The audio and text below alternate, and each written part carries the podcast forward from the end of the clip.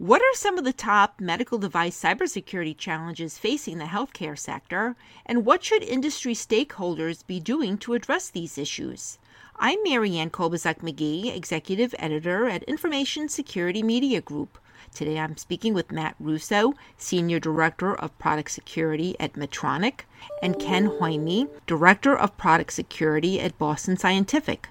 Matt and Ken are co chairing a medical device cybersecurity conference in January hosted by the University of Michigan's Archimedes Center for Medical Device Security. So, Matt, from your perspective, what are some of the top cybersecurity challenges involving medical devices that are facing the healthcare sector? The top challenges today really is, is, the evolving nature of the cybersecurity landscape. So our teams within medical device manufacturing organizations continue to work hard on those security measures to make sure that those products are developed and are maintained safely as they go out the entire life cycle of their products. It's also a really diverse landscape, so that's what also makes it really challenging. Securing an implantable device is much more difficult than potentially securing an x-ray machine or something that sits in a hospital's network for its entire life cycle. So it's not a one-size-fits-all approach. You really have to have a very unique threat modeling and risk management approach to designing security mechanisms into products and then making sure that they stay updated and current throughout the entire life cycle of a device. It's really, really important that we're balancing security and usability of those products as they're meant for clinical application.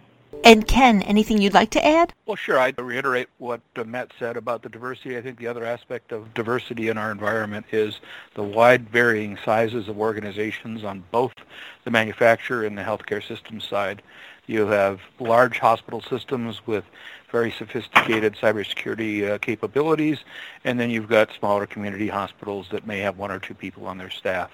Similar side on the medical device manufacturers, you have robust manufacturers that have multiple staff focused on cybersecurity, and you've got the small startups that uh, are trying to get their product on the market. So I think dealing with some of those wide diversity uh, issues and reaching out to them are certainly uh, yeah, something one of, that we're trying to do with our uh, cybersecurity workshop to teach people about what it is they need to be doing.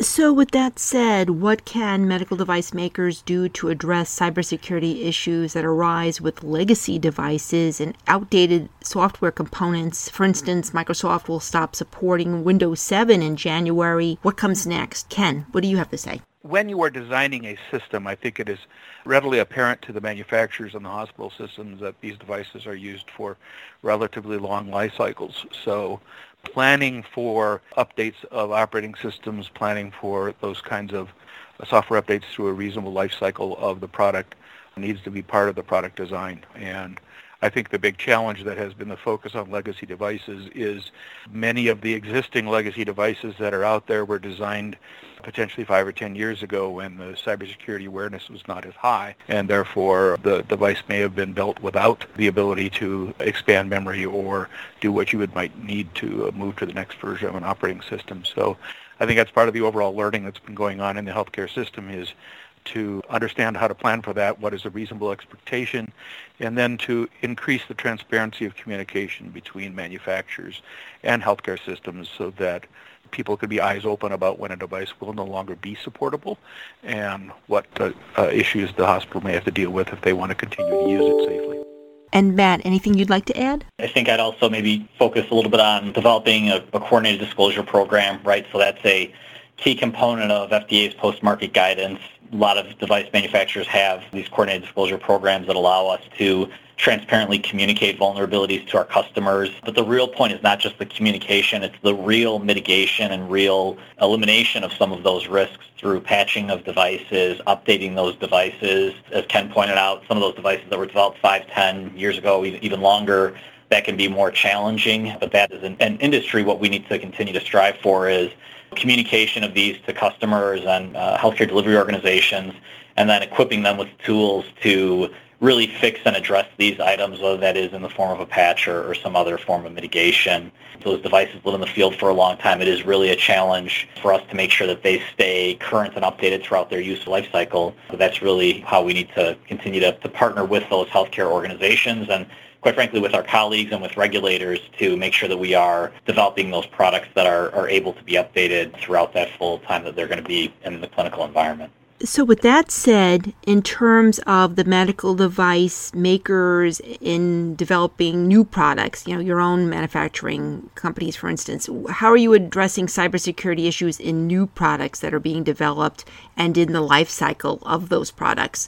Matt. We are taking a very robust approach to how we develop cybersecurity into our new products. Security by design is a big part of what we do here at Medtronic. We lean heavily on FDA's pre-market guidance, and, and, there's actually a revision of that that's expected out in the near future here that we think does a great job of articulating and defining how we should be developing products from a secure standpoint. We've talked about a little bit of the evolving security landscape, right? We need to continue to make security improvements to our products and, and, continue to review our practices to minimize and mitigate those vulnerabilities throughout all those phases of development. So again, going back to this concept that you know no system can be 100% secure, we take measures to address the security within our products that are developed and, and really once they leave our manufacturing facilities and that they're in use, that they still maintain that same level of security by doing signal monitoring and things like that. And Ken, what about for you? I would kind of reinforce some of, of, Matt's points as well. All manufacturers that are going to produce regulated medical devices need to have a quality system that meets the overall quality system regulations from the FDA.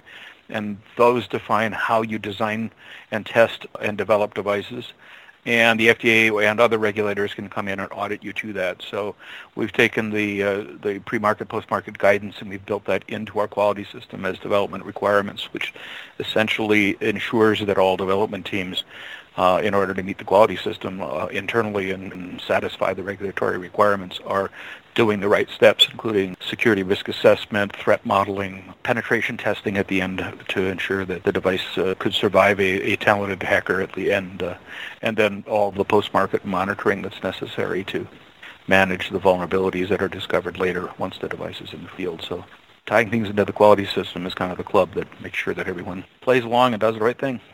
So now, when it comes to the evolving cybersecurity landscape and threats, what's most concerning when it comes to potential attacks involving medical devices? Ken? I think we've seen probably two kinds of threats that have been shown up in, in the hospital settings.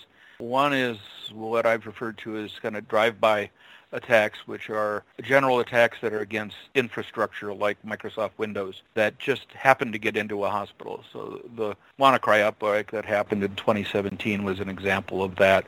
Um, that was a ransomware product that was uh, attributed to the North Korean government that was just going after Bitcoin money and they weren't specifically targeting medical devices, though the UK's healthcare system was hit pretty hard by vulnerable devices that were on their network. So if bad actors are out there trying to just manipulate Windows vulnerabilities or other general vulnerabilities, it's only through the, uh, the, the appropriate hardening and rapid patching that we could try to minimize that kind of risk. That kind of threat's always going to be there.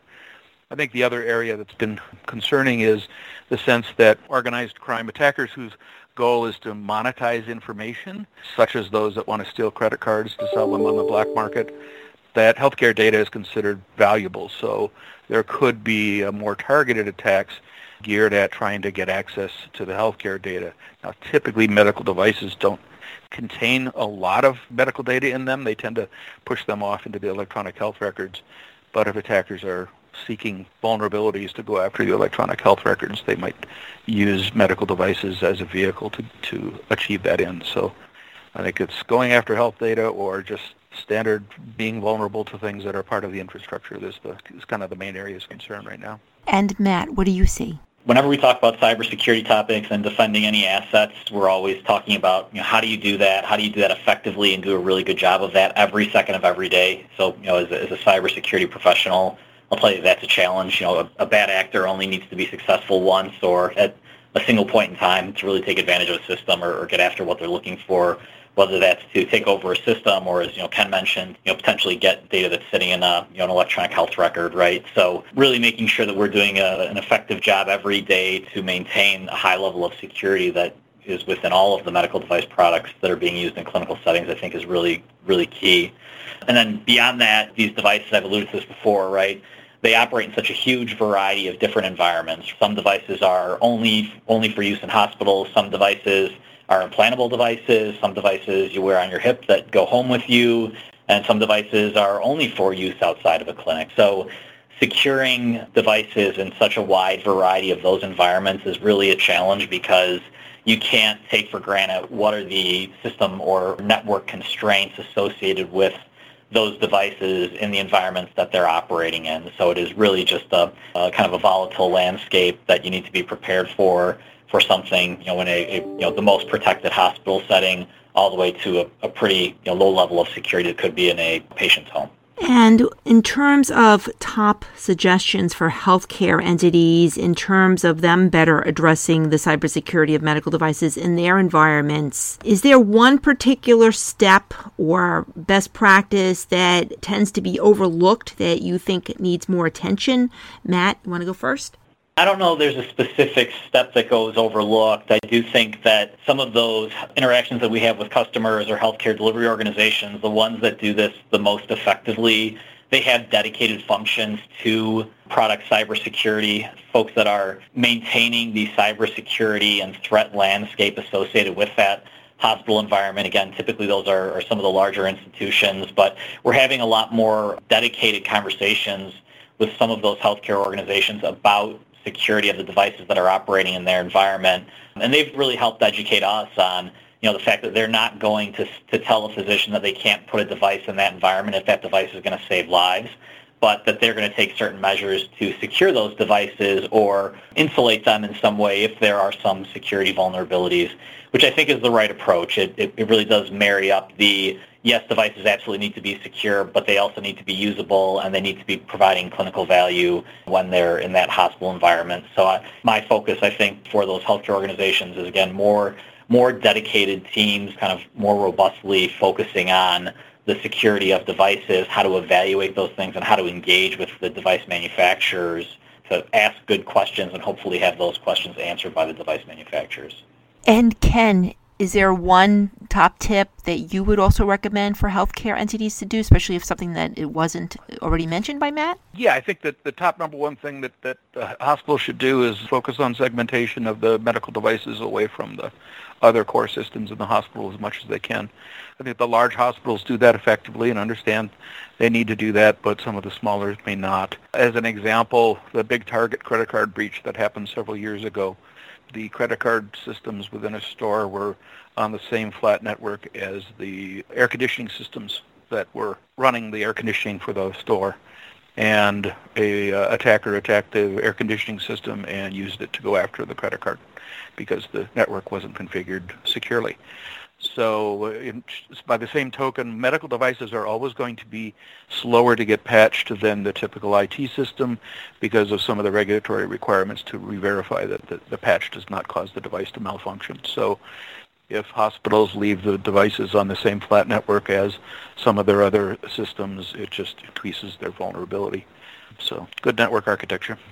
And finally, what is your top prediction for medical device cybersecurity in 2020? Ken, you can go first. Well, I, I think the only other prediction I, I would make is it's always going to be uncertain. I think that's the nature of both Matt and my jobs is every day you kind of open up the news and see what's happening and see whether there's something new that's broken. You have to all of a sudden react to it. And I think, you know, outside of the diligence to try to be prepared all the time, we also have to be ready to react when incidents occur as quickly as we can. And Matt, one prediction from you? I think we're going to receive greater interest in this topic in this next year from a lot of different sources. I think we're already seeing some regulators outside the U.S. taking more interest in the topic. And I also think with that increased interest, it makes it that much more important that we continue to collaborate, you know, at events like the Archimedes 101 events at the end of January.